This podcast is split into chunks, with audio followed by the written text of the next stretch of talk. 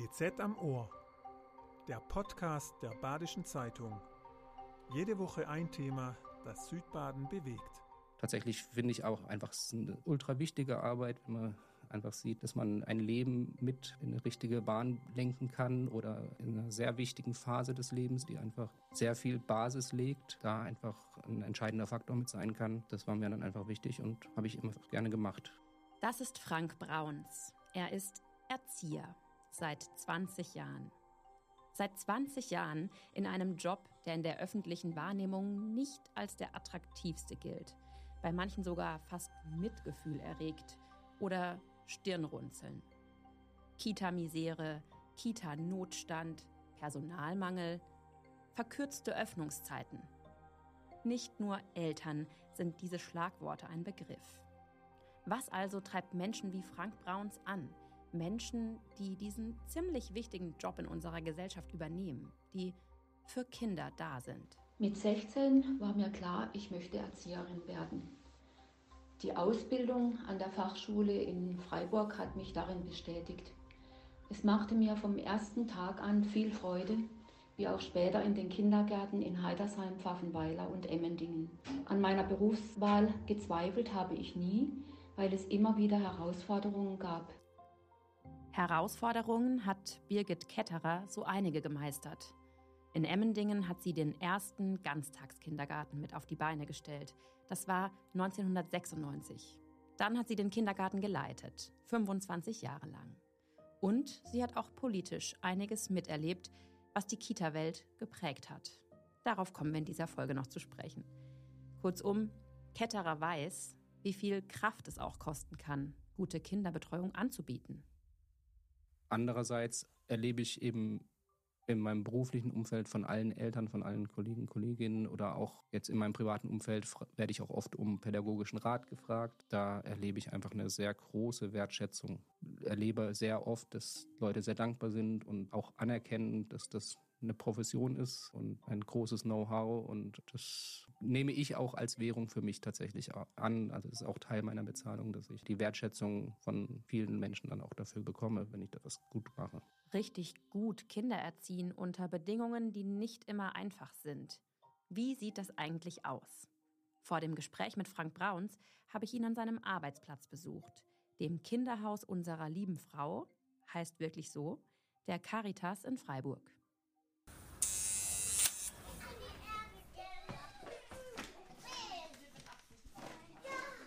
Das Haus ist zugleich Kindertagesstätte und Schulkindergarten. Das heißt, hier spielen und lernen Kinder zwischen zwei und sechs Jahren zusammen.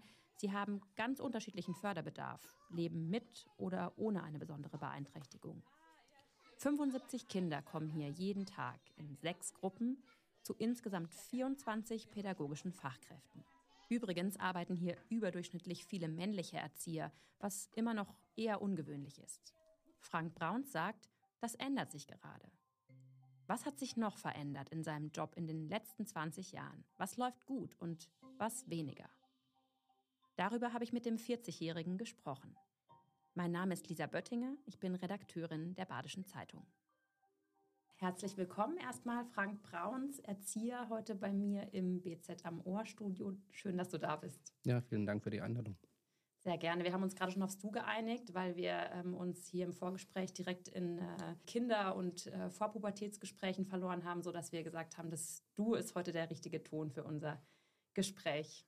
Ja, genau. prinzipiell finde ich in der pädagogischen Arbeit ist eine persönliche Ebene ja auch sehr wichtig und gerade mit dem Vorschulalter, genau, fühle ich mich wohler. Ja, das ist die Hauptsache. Ähm, möchtest du uns ein bisschen erzählen, wie dein Tag als Erzieher heute so angefangen hat. Was hast du schon geleistet jetzt, bevor du hier bei mir um 10.39 Uhr im Studio sitzt? Ich war ja gerade kurz bei euch im Kinderhaus unserer lieben Frau in Freiburg. Und ähm, ja, man sieht da ja, da quillt das Leben aus allen Poren. Also da schreien Kinder auf dem Flur, da hat jemand Hunger, da hat jemand einen verschmierten Mund mit Marmelade, da sucht jemand seinen Gummistiefel. Ähm, wie bist du heute gestartet? Ich bin gut gestartet, eigentlich wie immer. Ähm, ich bin angekommen, habe die Gruppe grob vorgerichtet. Die war noch geschlossen. Ähm, bin dann runter und habe meine oder die Kinder aus meiner Gruppe abgeholt und bin mit denen in meine Stammgruppe und habe ähm, dann erstmal den Gruppenraum weiter fertig gemacht, während die Kinder schon angekommen sind. Und dann haben die natürlich eher sehr lebendig gespielt, ähm, bis, um nicht zu sagen, wild getobt. Und dann habe ich äh, halt sofort gemerkt, okay, ähm, braucht es einen Input. Und dann habe ich sie zu mir an den Tisch geholt und haben gespielt. Und ähm, das war eigentlich direkt eigentlich ein sehr schöner Start, weil man auch sofort merkt, wie wenn man genau an den Hebeln ansetzt, wie dann auch das Richtige bei rumkommt und die Kinder zur Ruhe gefunden haben und ähm, dann auch gut in den Tag weiter starten konnten. Jetzt muss ich ganz kurz am Anfang dazu sagen, wir haben ja auch uns entschlossen, heute dieses Gespräch zu machen, weil wir ähm, uns die Arbeit von Erzieherinnen und Erziehern genauer und realistischer anschauen wollen, auch in Hinsicht auf den Punkt, dass man immer so viel Negatives über die Kita und über die ähm, ja, Erziehung und Betreuung unserer Kinder im Prinzip liest. Äh, Kita-Notstand, Kita-Misere. Könntest du vielleicht ganz kurz erklären, wie bei euch der Betreuungsschlüssel so realistisch aussieht in einem Haus mit 75 Kindern? Genau, also die äh, Gruppen sind unterteilt. Also es sind sechs Stammgruppen mit 12 bis 13 Kinder. Ab nächstem Jahr werden es 13 bis 14 Kindern pro Gruppe sein. Und wir haben im Schnitt 270 Prozent Fachkräfte auf den Tag verteilt von 7.30 Uhr bis 17 Uhr. Genauso, dass man in der Regel ähm, zwei Fachkräfte da sind und meistens noch eine Praktikantin oder Praktikant, so dass wir eigentlich schon gut besetzt sind. Ja, also da können wir uns jetzt nicht beklagen. Wir haben einen relativ guten Personalschlüssel, brauchen den aber auch, weil wir ein sehr großes pädagogische Bandbreite, großes Feld abdecken. Daher brauchen wir auch einen höheren Personalschlüssel. Den Personalschlüssel in einer Kita regelt die Kindertagesstättenverordnung, kurz Kita VO. Die besagt, dass zum Beispiel eine altersgemischte Gruppe von 22 bis 25 Kindern bis hin zum Schuleintrittsalter, die sechs Stunden täglich betreut wird, mindestens zwei Vollzeitfachkräfte zur Betreuung haben muss. Jetzt ist es aber so, dass viele Erzieherinnen und Erzieher nicht in Vollzeit arbeiten. Deshalb braucht es meistens mehr als zwei Menschen, die diese Stellen ausfüllen. Und das kann zum Problem werden. Zwar hat sich laut dem Fachkräftebarometer Frühe Bildung die Zahl von Menschen, die in Kitas in Baden-Württemberg tätig sind, weit mehr als verdoppelt seit 2006. Trotzdem fehlen im Land knapp 60.000 Kitaplätze. Denn der Bedarf der Eltern wächst. Weniger Mütter möchten jahrelang zu Hause bleiben und seit 2013 gibt es den Rechtsanspruch auf einen Kitaplatz. Also wird es eng. Eine Erzieherin, die in Freiburg bei einer städtischen Kita arbeitet und der Redaktion namentlich bekannt ist, schreibt mir, Zitat, wir fahren seit zwei Jahren im Katastrophenmodus. Wir haben viele Krankheitsfälle. Uns fehlen schon lange 100 Prozent. Jetzt sind es bald 180 Prozent. Wir bekommen aber niemanden, auch keine Springer, die die Zeiten kurzfristig auffangen. Wir als Teilzeitkräfte können das nur bedingt überbrücken, nicht dauerhaft. Auf Anfrage bei der Stadt Freiburg erfahre ich, dass in ihren insgesamt 23 städtischen Einrichtungen gerade zehn Stellen unbesetzt sind.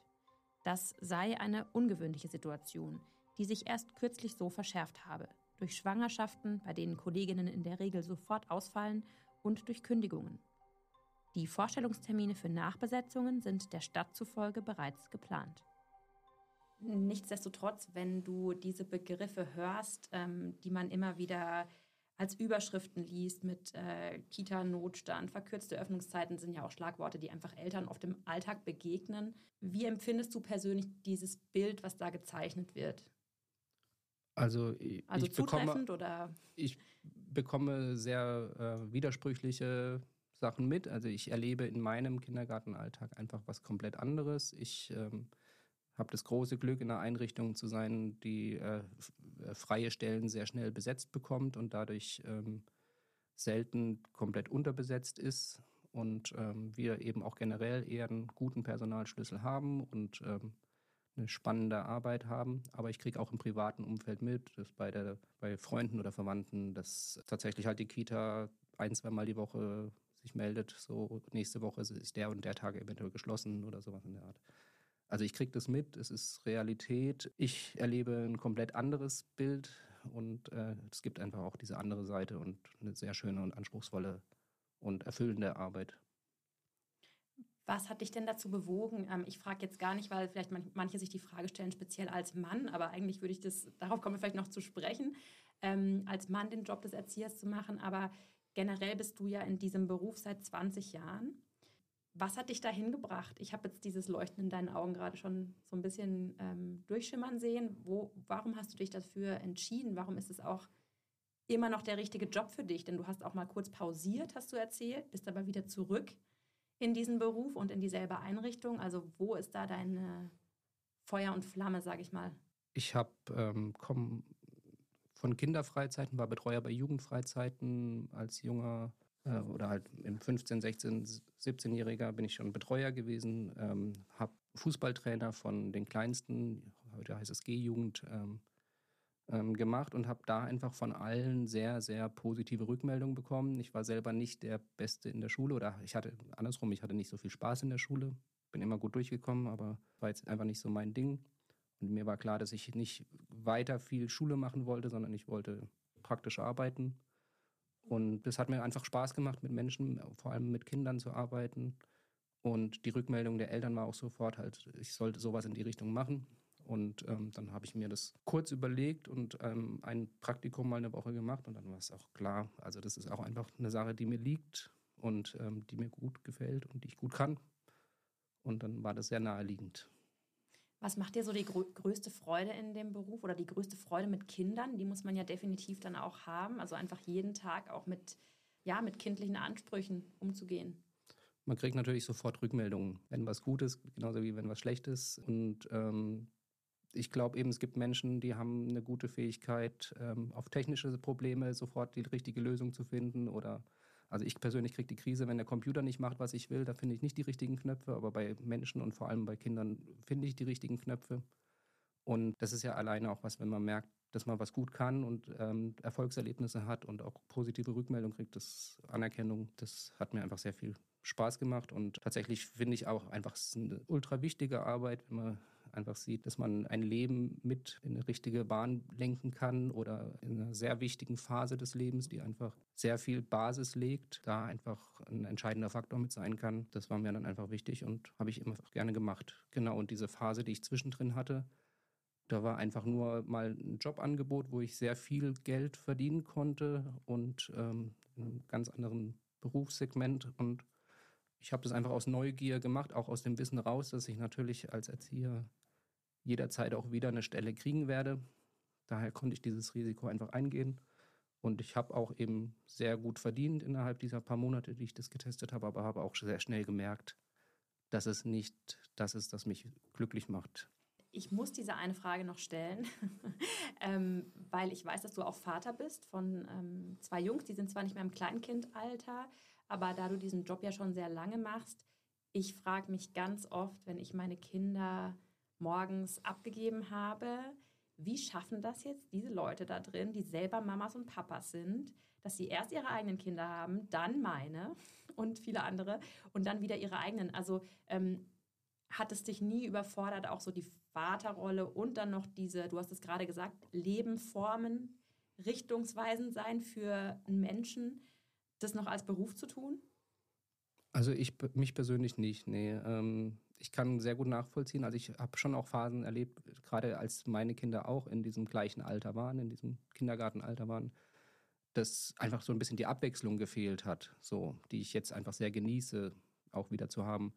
Aber ähm, es hat mich jetzt nie so sehr angestrengt, einfach auch, weil es unterschiedliche Rollen sind. Als Vater habe ich eine andere Rolle, muss andere Sachen machen, aber ich habe trotzdem das Know-how, das ich durch die pädagogische Ausbildung und durch die jahrelange Erfahrung einfach habe. Und das konnte ich natürlich gut nutzen und hat mir natürlich auch in meiner Vaterrolle sehr geholfen.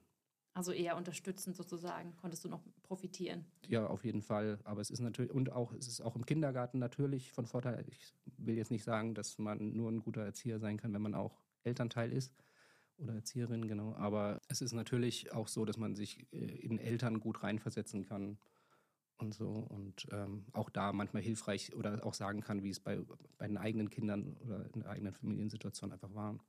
Das ähm, verbindet manchmal auch oder kann dann auch einfach helfen. Apropos Eltern, ähm, sind denn die Eltern über die Zeit, so was, die, was ihre Ansprüche angeht, auch an eine Kita, an eine Betreuungseinrichtung, sind diese Ansprüche gewachsen von Eltern? Spürt ihr das? Und Was hat sich generell verändert? Wenn du seit 20 Jahren in diesem Job bist, was, welche Veränderung ist da am markantesten für dich über die letzten zwei Jahrzehnte betrachtet? Also man liest ja immer auch viel von den Helikoptereltern und die dann noch sagen, gab es aber auch genug Brokkoli heute Mittag oder ich fantasiere jetzt. Also ähm, wie sind da deine Erfahrungen? Es ist auf jeden Fall so, dass die Breite der Unterschiedlichkeiten auch der Bedürfnisse der Eltern zugenommen hat. Also wir haben eine sehr große Bandbreite an Kinderbedürfnissen und Kindern, äh, die wir abdecken müssen, aber auch die Eltern bringen einfach inzwischen eine viel größere Bandbreite mit und jeder fühlt sich in seiner Wahrnehmung einfach ähm, wichtig und ist auch wichtig, da abgeholt zu werden, in der er steht und auch ernst genommen zu werden in den in der Situation, in der die Eltern gerade sind und die Punkte, die denen wichtig sind. Und da geht es dann einfach auch oft um, um die richtige Kommunikation, der wertschätzende Umgang und auch ähm, ja, das nicht runterzuspielen, aber eventuell halt eben auch zu sagen, das kann zu Hause so sein, hier ist das und das im Kinderhaus so für uns so wichtig aus diesen Gründen. Ne? Und da ist einfach eine, eine offene, wertschätzende Kommunikation einfach auch sehr wichtig mit den Eltern. Und da erlebe ich einfach auch, dass die Eltern das auch positiv annehmen und rückmelden können dann auch. Kommunikation mit den Eltern. Die gehört für Erzieherinnen und Erzieher definitiv zu den Aufgaben, die immer mehr Zeit einfordern. Das hört man zumindest häufig als erstes, wenn man fragt, was heute anders ist. Ganz früher, so sagt es Birgit Ketterer, die Emdinger Kita-Leiterin im Ruhestand, war die Kita eher so etwas wie eine kleine Ergänzung zum Familienleben. Das Kindergartenleben hat sich seit 1977 mit meinem Berufseintritt bis heute sehr verändert. In den 70er, 80er Jahren ging es darum, die Kinder ergänzend zur Familie zu betreuen. Es ging um die sozialen Kontakte innerhalb der Gruppe, das gemeinsame Spielen und Lernen. Die fortschreitende Berufstätigkeit der Frauen forderte die Einführung von Ganztagseinrichtungen mit einer deutlichen längeren Betreuungszeit. Die Beziehung von den Erzieherinnen zu den Kindern wurde wichtiger und intensiver. Mit der Einführung des Orientierungsplans in Baden-Württemberg in den 2000er Jahren fanden unzählige Fortbildungsmaßnahmen für alle Erzieherinnen sowie auch im Leitungsbereich statt. Es wurden unterschiedliche Instrumente für die Beobachtung ausprobiert. Und manchmal ging das leider auch an der Zeit für die Kinder ab. Natürlich ist die Beobachtung jeden, jedes einzelnen Kindes wichtig, aber ich behaupte, mit einer guten Erzieherin-Kind-Beziehung kennt man die Stärken und Schwächen des Kindes. Bürokratie also auch im Kita-Alltag? Zumindest wurden mit dem Orientierungsplan um 2009 auch viele Dokumentationspflichten eingeführt. Die Entwicklung der Kinder sollte genauer beobachtet werden um sie dann auch individueller zu fördern. Ungefähr zehn Jahre später kommt dann das gute Kita-Gesetz. Das sieht vor allem vor, mehr gut ausgebildete Leute als Kita-Personal zu gewinnen. Zum Beispiel mit einer praxisintegrierten Ausbildung, der sogenannten PIA. Für die gibt es dann auch durchgehend Geld, wie in anderen Ausbildungsberufen auch. Das war nämlich in der alten Erzieherinnenausbildung nicht der Fall. Da gab es Geld nur, wenn man auch gerade in einer Kita Praxiserfahrung sammelte. Heute liegt das Einstiegsgehalt als Erzieherin oder Erzieher in Baden-Württemberg bei knapp 3.300 Euro brutto. Das Personalproblem ist damit aber noch nicht gelöst. Deshalb trat im Dezember vergangenen Jahres der sogenannte Erprobungsparagraf in Kraft. Damit bekommen Kitas die Möglichkeit, von der Kita VO, also dem Kita-Gesetz, abzuweichen. Zum Beispiel, indem sie andere helfende Hände einstellen, wie hauswirtschaftliche Hilfen, die dann den Erzieherinnen Arbeit abnehmen. Das alles muss aber jede Kita vor Ort mit den Eltern und dem Personal besprechen. Viel Kommunikation eben. Jetzt gibt es seit, glaube ich, Beginn dieses Jahres den sogenannten Erprobungsparagraphen, wo man, wo Kitas, ich nenne es mal, experimentieren dürfen, auch mit dem Betreuungsschlüssel in Absprache mit Erziehern und Eltern, dass man vielleicht auch ähm, den Betreuungsschlüssel ein bisschen niedriger ansetzen kann, also dass ein Kind mehr oder zwei in der Gruppe sind, hatte man auch in der Corona-Pandemie manchmal so aus der Not heraus. Das ist eine Veränderung, die jetzt für mich als Außenstehende ganz, ganz deutlich ist, dass die Politik da versucht, Lösungen zu finden. Mm, ist es gut? Ist es schlecht? Ist es eine positive Veränderung? Wie nimmst du das wahr? Also prinzipiell ähm, kann ich die Gedankengänge dahin verstehen aber es löst natürlich die tatsächlichen Probleme nicht wirklich, weil wir natürlich auch einen hohen Anspruch gerechtermaßen an diese frühkindliche Bildung haben. Und um diesem Anspruch gerecht zu werden, braucht es einfach auch einen guten Personalschlüssel, braucht es gut geschultes Personal und ähm, da ist einfach ein Kind oder zwei Kinder mehr pro Gruppe. Das macht einen, kann einen riesen Unterschied einfach auch ausmachen. Und ähm, wenn man möchte, dass die Kinder sich in diesem Vorschulalter einfach sehr gut entwickeln können und das bestmöglich gefördert werden, dann ist einfach auch wichtig, möglichst kleine Gruppen und möglichst guten Personalschlüssel stellen zu können. Aber es ist natürlich auch klar, dass das von der Politik ähm, auch schwer zu lenken ist oder zu machen ist, genau. Und dass man da jetzt nach schnellen, einfachen Lösungen sucht. Und wie sehen das die Kitas selbst? Marco Kaldewey ist Landesvorsitzender des Kita-Verbandes der Freien Träger in Baden-Württemberg und er weiß, was den Erzieherinnen und Erziehern hilft. Zum einen Erprobungsparagraf. Ich benutze lieber den Begriff Zukunftsparagraf, also er soll auch in Zukunft etwas bewegen und aufzeigen, dass es auch Möglichkeiten gibt, wo man vielleicht jetzt noch gar nicht so sehr auf dem Schirm hat. Die richtigen tiefen Erfahrungen mit dem Erprobungs- oder Zukunftsparagraphen werden wir sicherlich erst in einiger Zeit haben, weil das gerade anfängt, erst in die Betreuungslandschaft äh, hineinzukommen die Entscheidung bzw. die Rahmenbedingungen sind ja gerade erst frisch definiert.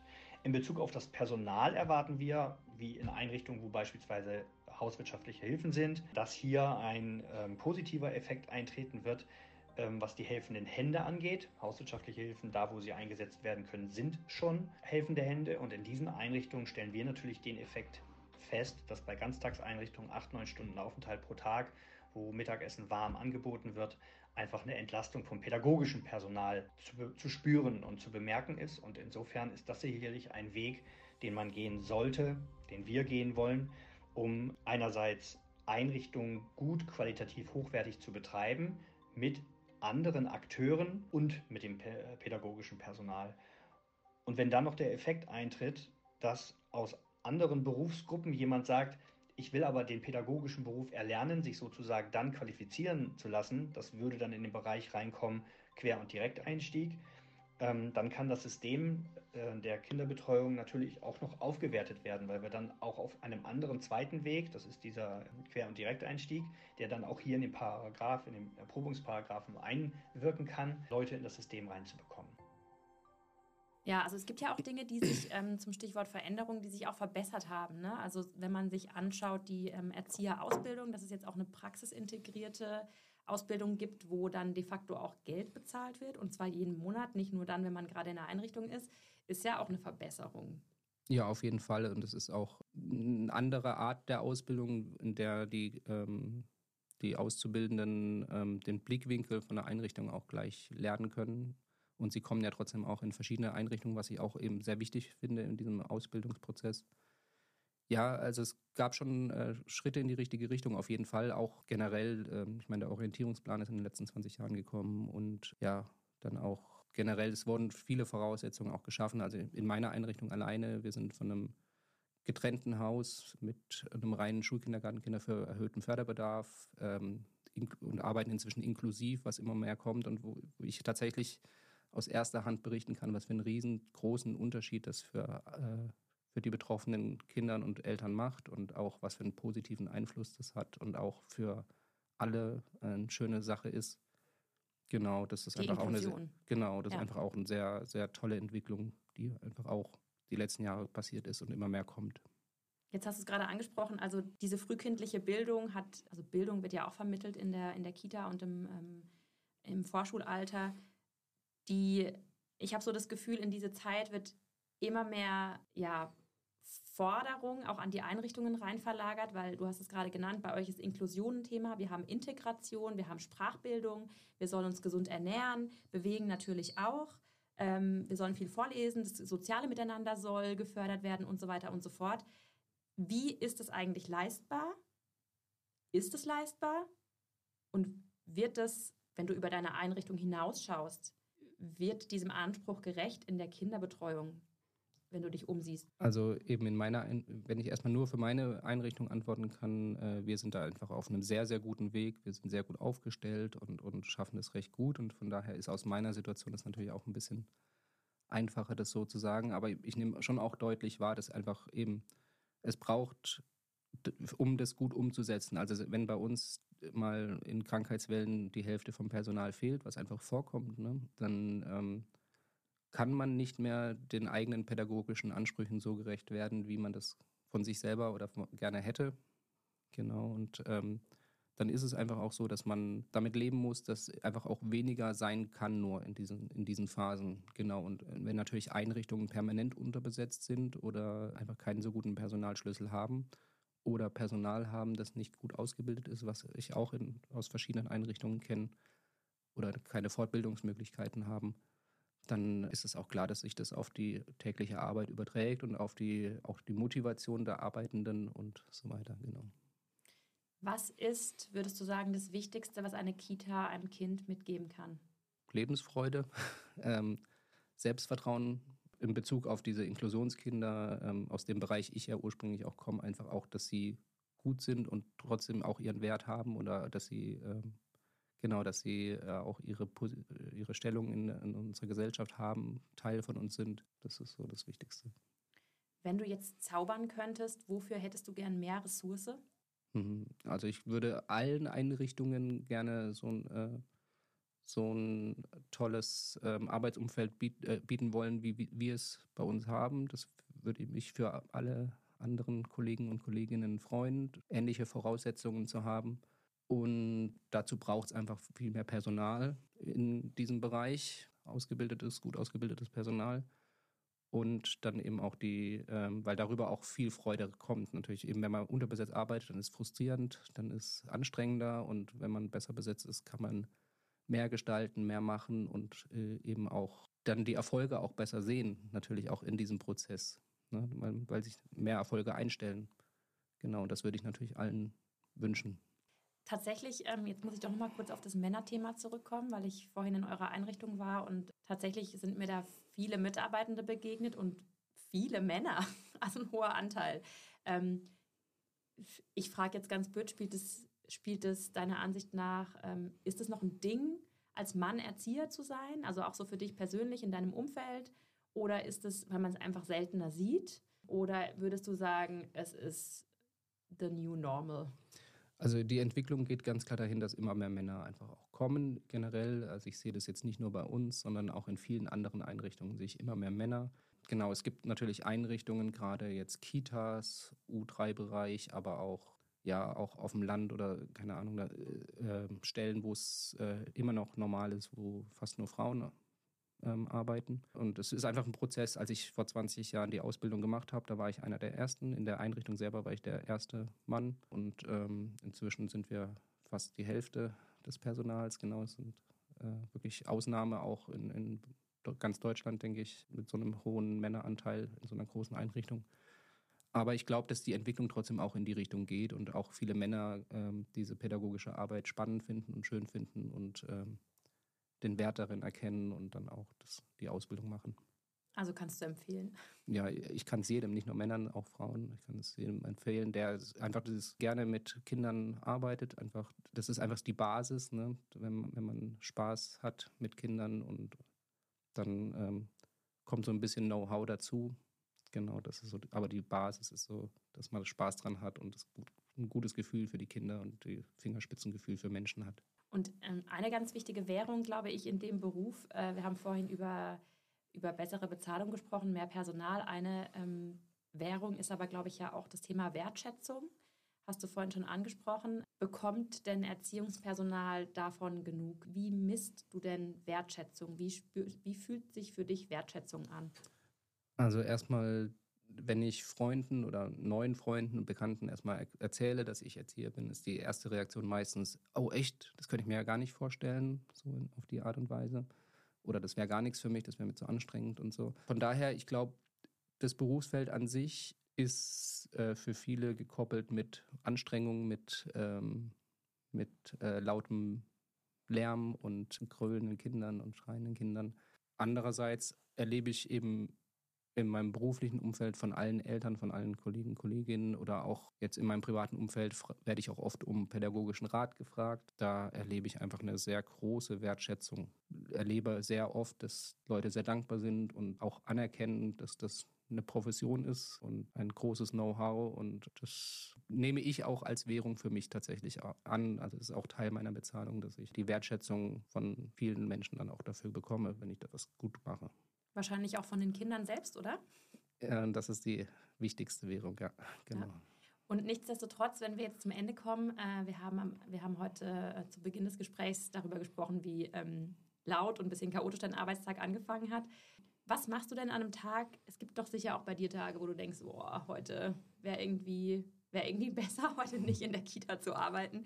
Ähm, was hilft dir dann? Was, was zieht dich hoch, wenn du, ähm, was ist dann dein Leuchtstern so in dem Beruf, wenn du auch einen Tag hast, wo es schwerer ist? Also es ist nicht ein Tag, es gibt immer wieder Tage oder Wochen, gerade in der dunklen Jahreszeit, wo jedem das Aufstehen schwerfällt, glaube ich. Da ist es auch bei mir nicht anders. Tatsächlich hilft mir wahnsinnig ähm, zu wissen, was für ein tolles Team ich hinter mir habe. Ähm, dass auch wirklich es auch mal okay ist, wenn ich krank bin und fehle, dass ich weiß, es läuft gut, es ist nicht gleich alles wieder kaputt oder so, genau. Und ähm, aber auch, dass man sich gegenseitig unterstützt und den Rücken frei hält. Also das Teamgefühl ist ganz toll bei uns im Haus und das ähm, ist einfach auch ein großer motivierender Faktor. Und dann aber auch einfach, ja, einfach die Verantwortung. Ich weiß einfach auch um die Wichtigkeit. Ich weiß auch eben, in welchem Prozess ich gerade mit welchem Kind oder mit der Gruppe im Allgemeinen gerade bin. Oder ich weiß, oh, ich habe jetzt ein Projekt vorbereitet und will dieses und dieses Angebot heute machen und dann freue ich mich auch drauf und dann habe ich Lust drauf und dann gehe ich auch gerne. Als Rausschmeißer muss ich es erwähnen, du hast gerade Projekte angesprochen, du machst tatsächlich gerade ein Ninja-Projekt. Magst du das noch ganz kurz erklären für alle Ninja-Fans da draußen? Ja, prinzipiell, genau, mache ich äh, fachbereichsübergreifende Projekte bei uns im Haus. Und das Thema der Kinder durch Ninjago natürlich angefacht äh, war Ninjas. Und ich musste mich natürlich ein bisschen erstmal mit diesem Thema anfreunden, weil ich hinter Ninjago jetzt nicht wirklich pädagogisch sinnvoll erachte. Genau. Kurzer Einwurf für alle, die Ninjago nicht kennen. Das ist eine Ninja-Serie von Lego, auf die viele Kinder total abfahren. Kennt ihr vielleicht, wenn ihr kleine Jungs zu Hause habt. Wenn ihr es nicht kennt, habt ihr auch nichts verpasst. Habe mich dann aber einfach mit Ninjas beschäftigt, habe gelesen, habe Dokumentationen angeschaut und habe dann gesagt, okay, an sich das Thema ist genau für diese Jungs, die dies, diese Gruppe jetzt gerade sind, halt auch total sinnvoll und kann sehr viele Inhalte ihnen vermitteln, die, die ihnen sehr gut tun werden. Und dann habe ich mich, habe ich quasi ein Projekt geplant, also verschiedene Angebote in verschiedenen Bereichen. Äh, und gerade sind wir eben im Ninja-Training. Also die erste Phase war, dass wir Ninja-Schwerter und Schuriken, also die Wurfsterne und alles gebastelt haben und so die ganze Ausrüstung. Oder der erste, die erste Phase war Know-how, also Bildung, dann äh, Herstellung und jetzt sind wir gerade eben im Training. Und jetzt geht es eben auch viel darum, das auszuhalten, zu warten, äh, diese Disziplin, auch quasi äh, Übungen äh, spielerisch, wie komme ich durchs Haus, ohne gesehen zu werden. Das heißt, ich muss von einem Versteck ins andere und muss da lange geduldig warten, beobachten und solche das sind ja ganz viele Fähigkeiten, Fertigkeiten, die gerade für diese Kinder immens wichtig sind, die ihnen dann auch später in der Schule oder im späteren Leben komplett helfen können. Ja, spannend. Vielen Dank, Frank Brauns, dass du heute bei uns warst. Vielen Dank fürs Gespräch. Ja, vielen Dank auch. Danke. Das war BZ am Ohr, der Podcast der Badischen Zeitung. Jede Woche ein Thema, das Südbaden bewegt.